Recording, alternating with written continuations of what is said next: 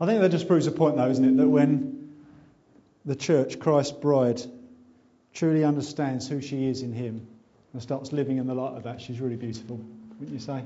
It's amazing what Christ can do through His people. And again, that's what we're going to be talking about today. This is the second of two sermons we're going to be doing on the picture of, of uh, the church as Christ's bride. And David gave us a great overview last week of our understanding where that picture comes from biblically. He took us through the Old Testament to show us God's relationship with the nation of Israel. He was their husband, is the word he uses. And, uh, and today I'm going to be taking us through the New Testament and see how, in the light of that, how we as the church fulfill the role as Christ's bride. But I do understand sometimes the picture of the church as Christ's bride can be a little bit of an elusive or an abstract picture. I mean, it's just this you see this woman standing in white, and how do you relate that to a body of people around the world who love Jesus? For some guys, they can find it a bit girly. So David was saying last week about, according to the Bible, women are sons and men are brides, and it's a bit kind of like, especially for men outside the church, they start hearing that kind of picture. They think we're a bunch of woofers and there's something not quite right going on. But actually, it's a truly, it's a, it's a wonderful, wonderful image from the Bible. Some people are worried about risking drawing too much from such an analogy, but the truth is, it is a biblical truth. And the reality is this Christ himself calls himself the bridegroom. Christ himself calls us the bride. Therefore, it's a truth that we need to understand and we need to embrace. And it proves to be one actually that it's got strong implications for each one of us in this room, whether you love Jesus or whether you don't. This image has strong implications, as I trust you'll see. But uh, just as we move on, uh, David last week used a passage from the New Testament to springboard into the Old Testament. I'm going to do it the other way around. I'm going to use a passage from the Old Testament to springboard us into the New. But I just need to explain this before we move on. Our understanding of marriage in the UK in 2010 doesn't really help with this image.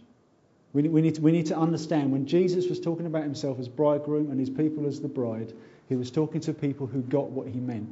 And I'm going to help you understand who he's talking to and what they understood.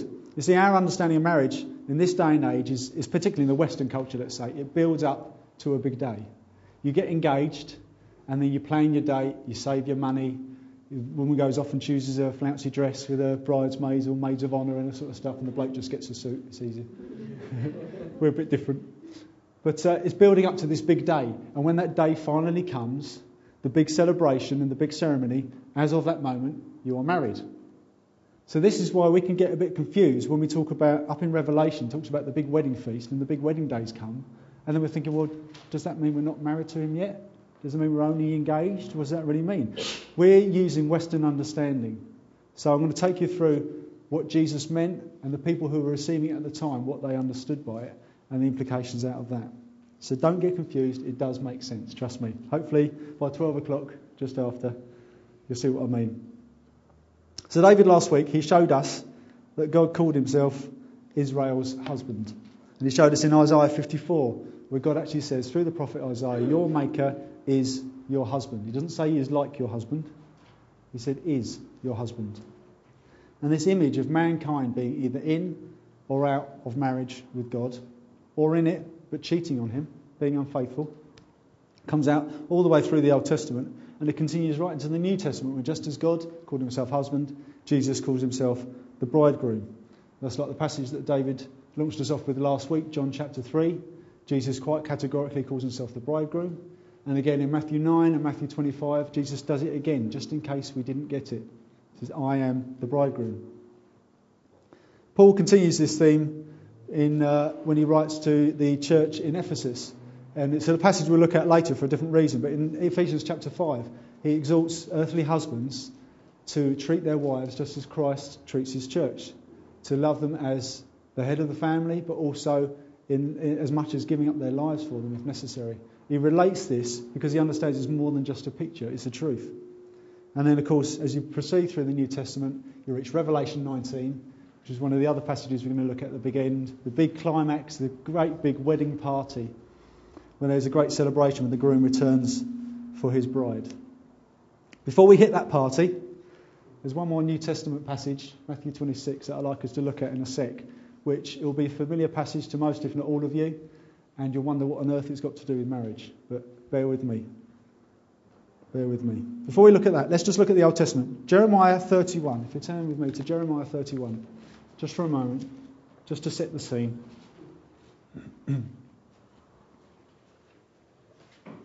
That's why you're turning. Let's just recap. If you understand marriage is about the relationship between God and man. Before the fall, when God created all things, man and woman, Adam and Eve, they're in perfect marital relationship with God. There was absolute commitment, trust, unity, absolute fidelity between them. It was the perfect marriage. Then came the fall. Basically, that is adultery. Man and woman, Adam and Eve, put their desires before him. They were unfaithful to him in that marital covenant. They were flirting and dancing with their own desires, with their own selfish ways. And as soon as we put anything above God in our life, be it ourselves, others, things, whatever it is, any kind of desire, any selfish desire is sin at the end of the day, and it breaks that marriage covenant because we are being unfaithful to Him. So, exactly that is exactly adultery in a marital relationship. So, God made a covenant with the people of Israel. As His bride, He is their husband. He had eyes for them in the crowd, if you like. But it wasn't just for their benefit, it was draw, it's for the blessing of the rest of the nations. It was for the benefit of the nations, it was to draw others in, and it was also a foreshadowing of what was to come. Again, he had a covenant relationship. We call it the Old Covenant, don't we? There's the Old Testament, New Testament, Old Covenant, New Covenant. It was a foreshadowing of what's to come. It was a marital covenant with Israel as his bride. He made great promises to them. And then what happened? Jeremiah 31. Look at verse 32. We are going to read the verse before in just a second. Jeremiah 31, 32, halfway through, he says, uh, because they broke my covenant, though I was a husband. We are going to read it in context in a minute, but he says, They broke my covenant, though I was a husband to them. So again, he's made this marital covenant with the people of Israel, and they've broken it. They've been unfaithful to him. They've committed adultery. So we have a new marriage contract available to us through Christ, you see. This was just a foreshadowing of what's to come. This was the old covenant. It wasn't simply for its own as a means to an end. It was about foreshadowing the greater thing to come, the greater new marriage proposal that comes through Christ. How does that work? Skip back one verse, verse 31. Here it is all in context. 31 to 33 we're going to read. The time is coming, declares the Lord, when I will make a new covenant with the house of Israel and with the house of Judah. It will not be like the covenant I made with their forefathers when I took them by the hand to lead them out of Egypt, because they broke my covenant, though I was a husband to them, declares the Lord. This is the covenant that I will make with the house of Israel after that time, declares the Lord. Remember, this is 500 years before Jesus turned up. He said, I will put my law in their minds and write it on their hearts. I will be their God, and they will be my people. There's the new covenant promised 500 years before Jesus turned up and fulfilled that in his amazing work, in his life, in his death, and in his resurrection. And now, through Christ, we actually have that unhindered, perfect marriage available once again with God. We are imperfect, God is completely perfect. We are anything but. There's a great abyss between us because of that. He's a holy God, and we are set apart by our sin. He is set apart by His holiness. Nothing can bridge that gap but Jesus. And He did that. And again, through Christ, His work on the cross, we are able to have that perfect marital union with God. Once again, there's the new covenant. Okay, so far? Here we go. Matthew 26. You're going to wonder what on earth this has got to do with marriage, but all will become clear in just a couple of minutes. Matthew 26, verses 26 to 29.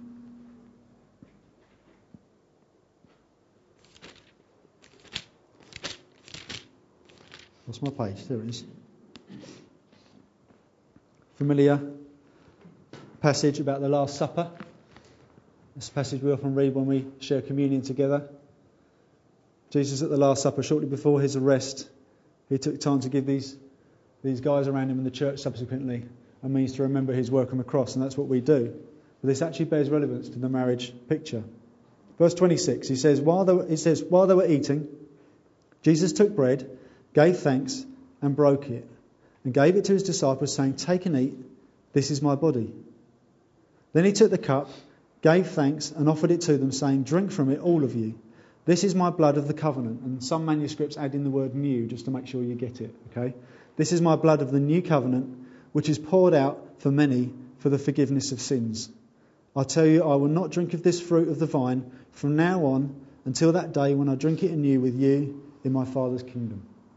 So, just to get the main points out of there, he says, This is my covenant with you. This is my promise. If you accept it, drink from this cup. And I won't drink of it again with you, until I'm with you again in my Father's kingdom. I will not touch it until then. Remember those points. Because, like I said, our West, Western understanding of marriage doesn't work in this. The people who were hearing him at the time got it because they understood ancient, to them current, Jewish marriage traditions. You see, Jewish weddings are in two parts. These days, modern Jewish weddings tend to be both parts all in one day. There's a betrothal and the big wedding celebration or the feast. They tend to do it all in one go, but it comes in two parts in the ceremony. Back in ancient times, in Christ's time, it was literally two parts set apart. The betrothal was as good as declaring them as man and wife.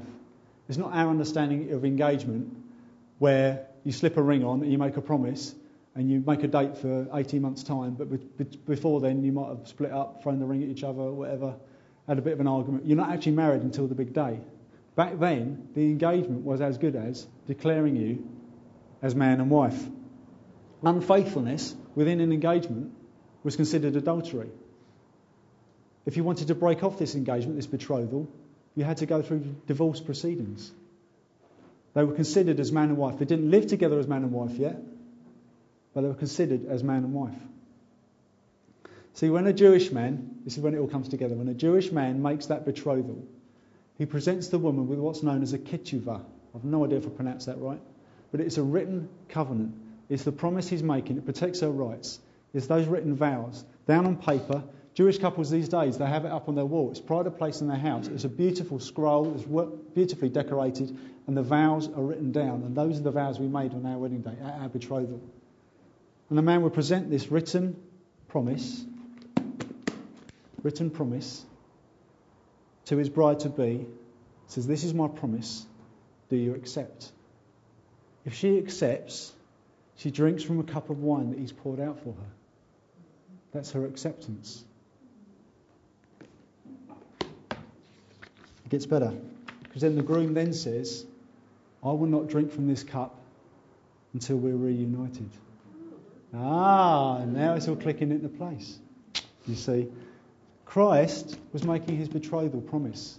He's making it quite clear, his commitment to us. Why did the groom not drink again of that cup when he, made, when, when he offered it to her and her drinking it was her acceptance? Because if he drank, symbolically, if he drank from that cup again without her, he's proposing to someone else is an absolute vow and says, I'm not touching that cup again until we're together. Why did he go away? Because he went away to prepare a place for them to live. Sometimes he go away to study also, but quite often it could be up to a year or so. They're considered man and wife, but he goes away to prepare a home for them. And he says, I'm not going to drink again of that cup until we're reunited. And then one day, there's a big celebration, there's a big ceremonial way of doing it, and he comes back to retrieve his bride and take her home to be with him. That's the big feast. Now, is it all falling into place? See, betrothal for us is an absolute promise by Christ that He asks for our hand for eternity. It's there for us to choose, to accept. And if you do, it is absolute security made possible by Him. If you're engaged to Christ, you're married to Christ. It's the same thing. It's the same thing. And what's even better is He didn't just humble Himself to get down on one knee and propose. As Julia was reading earlier from Philippians 2, he humbled himself to death on a cross. He loves you that much. He gave his life for you. Rose again 30 odd hours later. Said, I love you this much. Will you marry me? And now he's gone away to prepare a place for us to live with him forever. John 14, verses 2 to 3 says, In my Father's house are many rooms. If it were not so, would I have told you that I go to prepare a place for you? And if I go and prepare a place for you, I will come again and will take you to myself, that where I am, you may be also. He's preparing that home for us now. We're in between the betrothal and the feast. At the Last Supper, Christ confirmed his betrothal. He said, Here's the cup.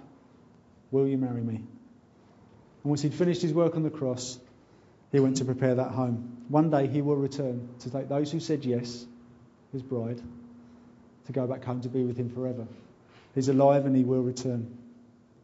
So there we are. We're between betrothal, we are married, and the great wedding day when he comes to take us home to be with him, the great wedding feast. But before we look at the feast, some questions about the betrothal.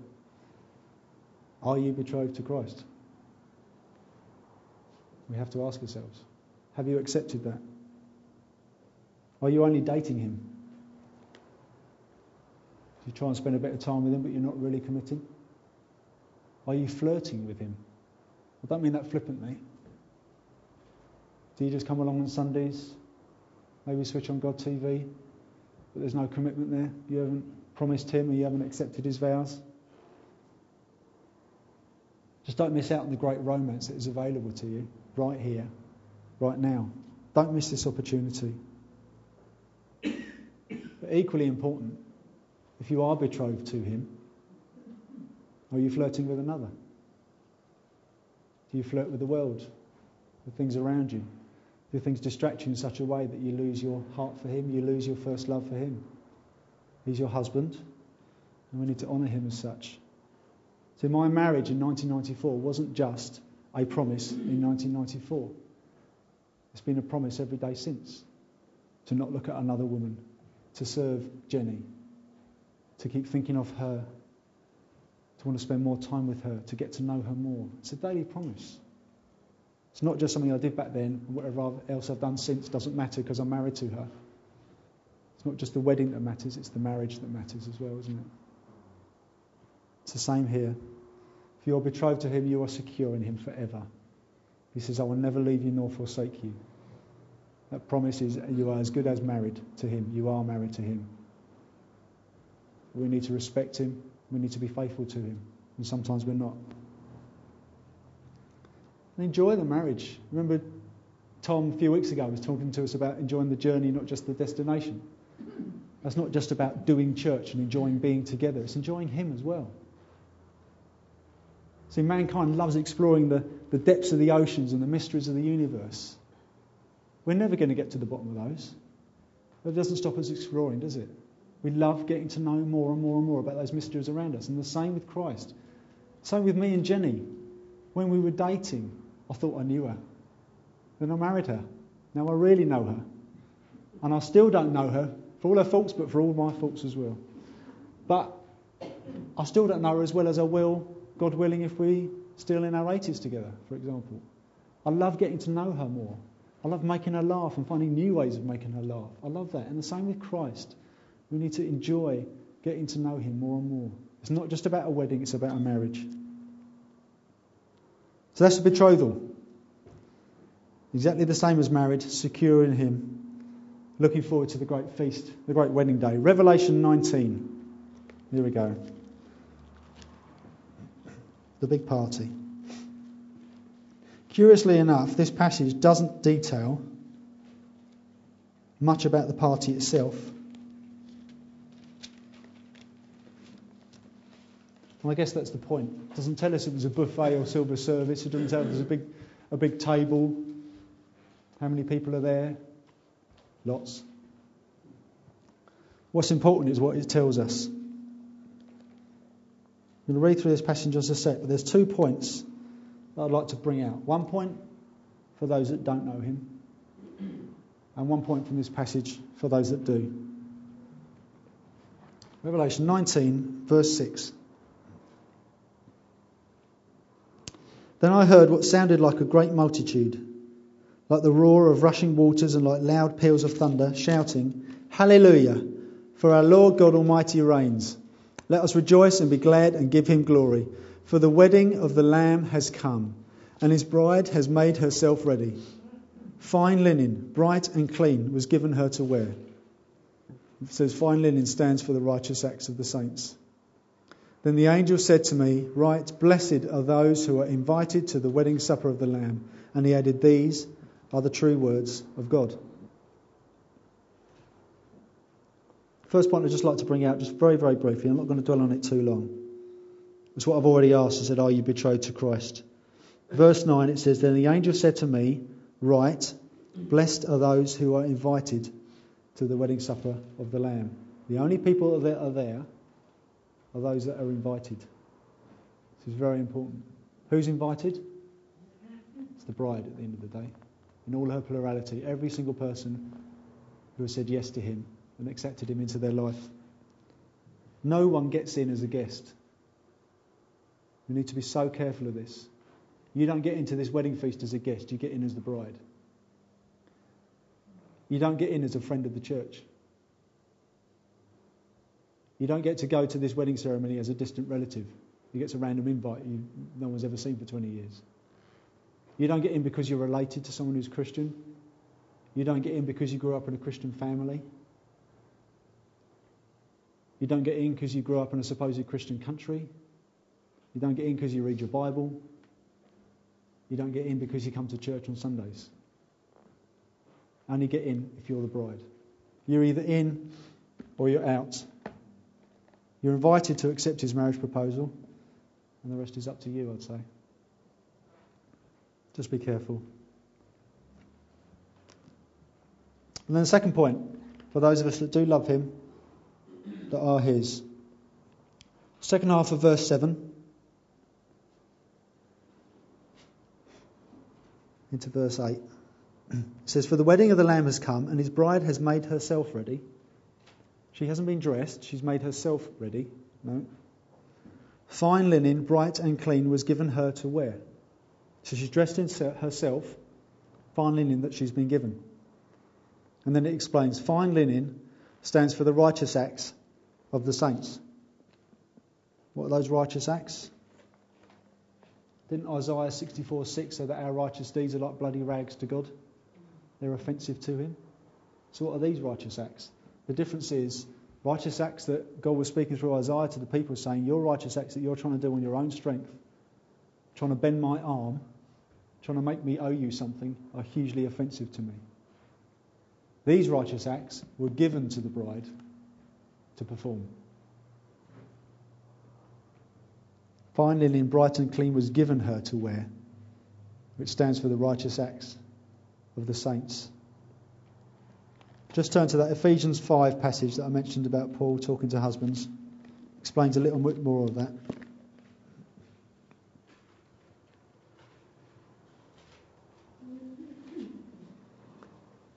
Ephesians 5:25 just proves the point that it's all about him. Remember these righteous deeds are given to us. It says husband, sorry, verse 25 of Ephesians 5 says husbands love your wives just as Christ loved the church and gave himself up for her, to make her holy, cleansing her by the washing with water through the word, and to present her to himself as a radiant church without stain or wrinkle or any other blemish, but holy and blameless. Christ loved the church and gave himself up for her to make her holy, cleansing her by the washing with water through the word, and to present her to himself radiant. So he's made it possible. So these righteous acts are given by Christ. Our righteous deeds, there are co labouring. We're meant to co labour. We're not meant to just, right, I'm betrothed to him now, I can put my feet up and not worry about it. We have a role to play in the church becoming increasingly radiant. We saw that video. That's the church becoming increasingly radiant around the world. It's a responsibility. We need to work out our salvation. We need to grow for Him and in Him. But it's only made possible in the first place by His cleansing and the opportunities and gifts that He gives us to dress ourselves in. We all have opportunities around us. We don't have to sit down and pray for a miraculous opportunity once a day.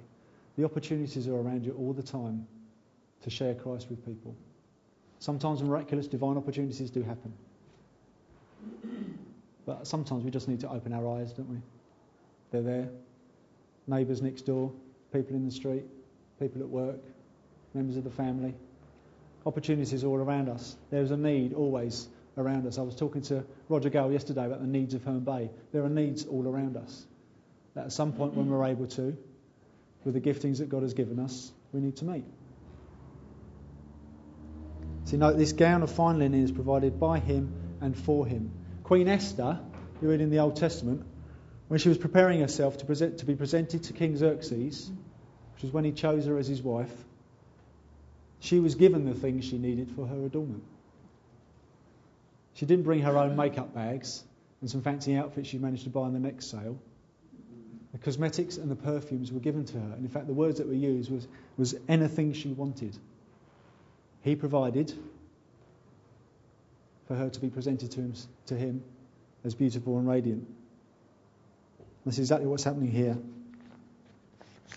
It's not our righteous acts on our strength with our clever ideas in order to win God's heart, because that's offensive. It's about the opportunities and the gifts that He has given us to become increasingly radiant for Him. But it's not just where those acts come from. Ultimately, in that, it's about our motivation, isn't it? Who are you doing it for? So, on the morning of 16th of July, 1994, I woke up to gaze into the eyes of my best friend James. Not my wife. That was later on. You see, he was my best man. He was staying over on the day of my wedding. It was a one bedroom flat, not enough room for other alternative sleeping arrangements. We just shared a double bed. We were secure in our Christian straightness. We were fine. But our preparation for the big day, we were blokes, all right? Our preparation for the day was having a meal the night before, staying up late to watch a funky vampire film, went to sleep. It's quite a good film. Went to sleep, got up in the next morning, had some breakfast, quickly rushed off to the suit shop because he realised the top hats didn't fit. Last minute, you know, blokes. Quickly had another bite to eat. Cousin turned up with the car, took us to the church. That was our preparation. We're men, all right? Jenny, during all that time, was adorning herself, making herself beautiful. Her hair, her makeup, her nails, the dress she'd chosen. She was stunning. I mean, she, she still is. I know I'm biased, but she is. She's beautiful. On that day, she was just, she truly was radiant. When I turned around to see her walking down that aisle, I'm sure Ivan thought the same. Not about Jenny, but about Sarah. she was beautiful. Who had she adorned herself for? Was it so she feels better about herself? Was it for the other people in the room? Or was it for me? It was literally for me. She had even gone to the effort of choosing a dress that complimented me. She didn't go for a big flouncy Disney princess meringue thing because she knew that wouldn't honour me and my physique. She went for a slim fitting dress that honoured her groom. That's a true story, you ask her. She worked it all out. And I love her for it. She was adorning herself for me. Who are you adorning yourself for? Who are you trying to change for? Are you trying to change for yourself so you like yourself more? It's a danger, isn't it? Perhaps even more of a danger, you're trying to change yourself so other people like you more. Approval is a big thing we struggle with. You're approved in Him. You don't need to struggle for man's liking, for people to like you more.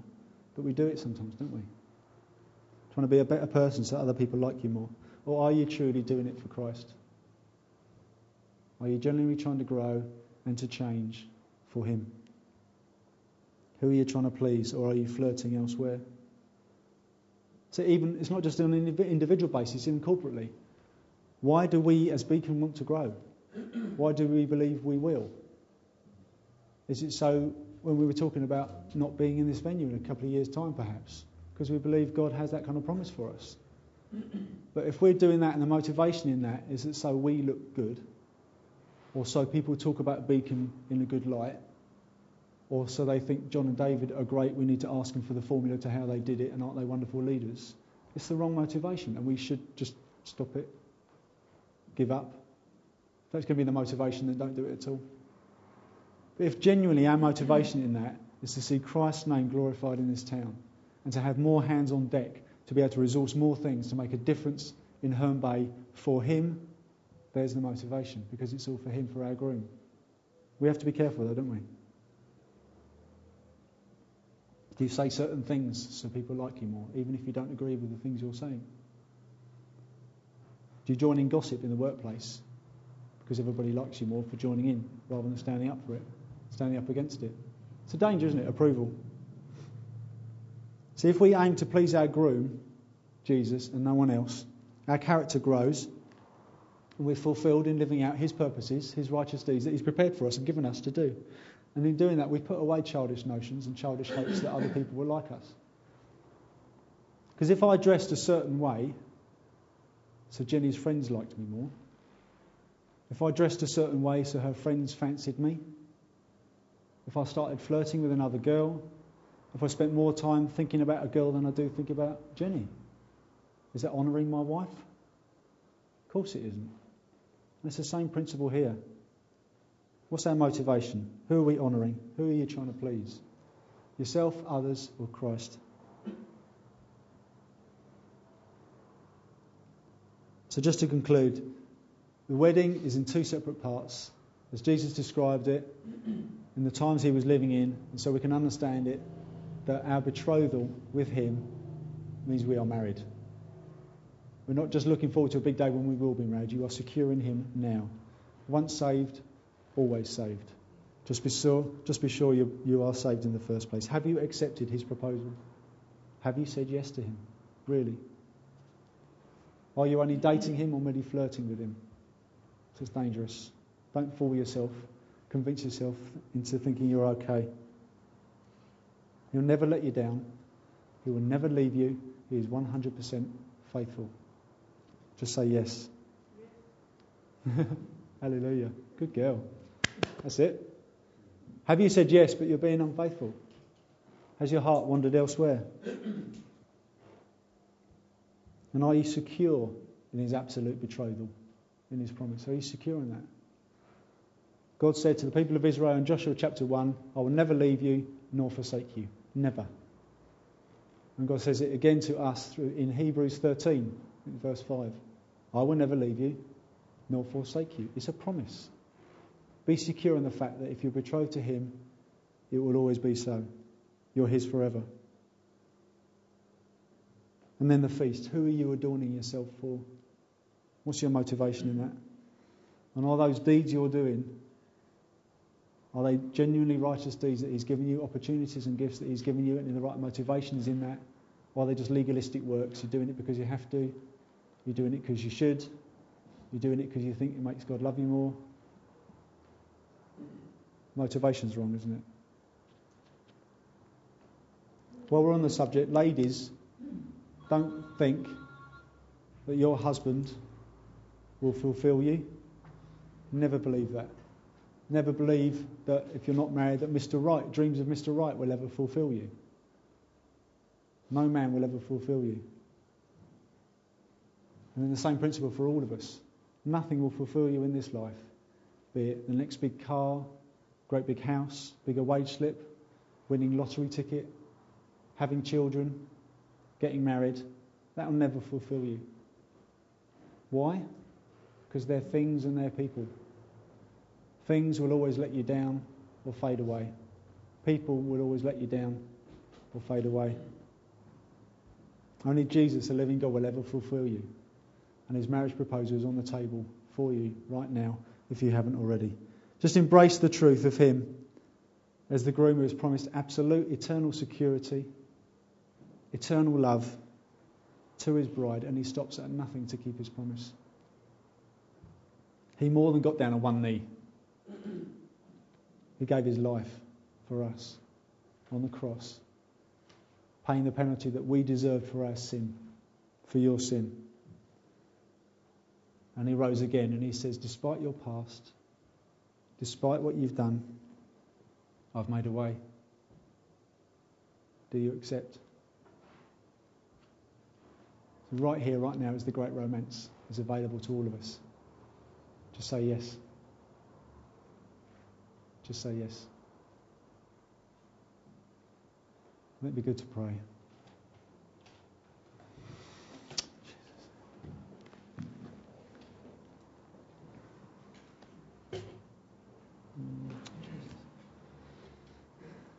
Jesus, our perfect groom.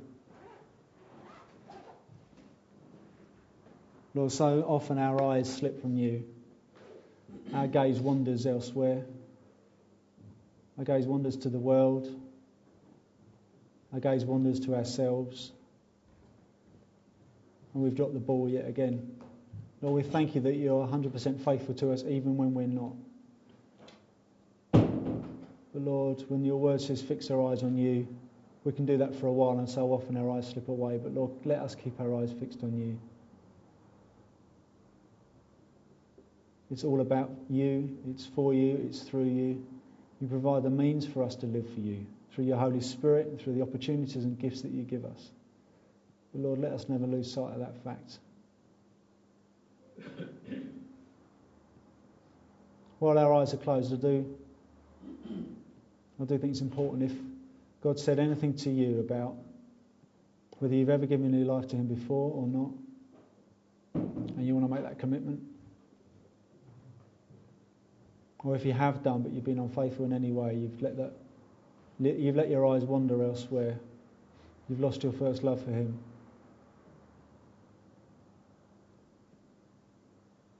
Maybe just while our eyes are closed, maybe just raise your hand. No one else is looking. It's just an act before him just to say, Yes, I mean this. I want to make I want to accept your proposal. I want to renew my vows. If you feel that's you, put your hand up now.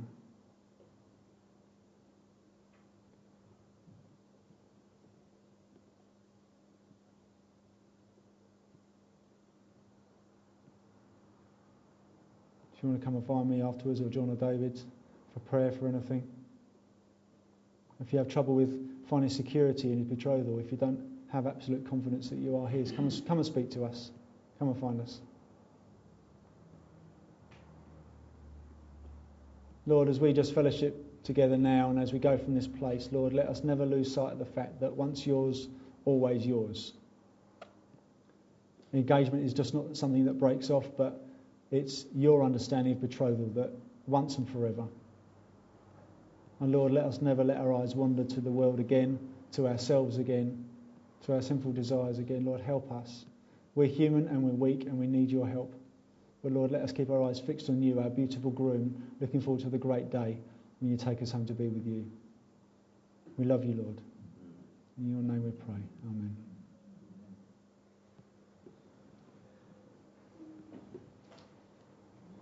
Again, come and find one of us if you want some prayer. If not, enjoy teas and coffees.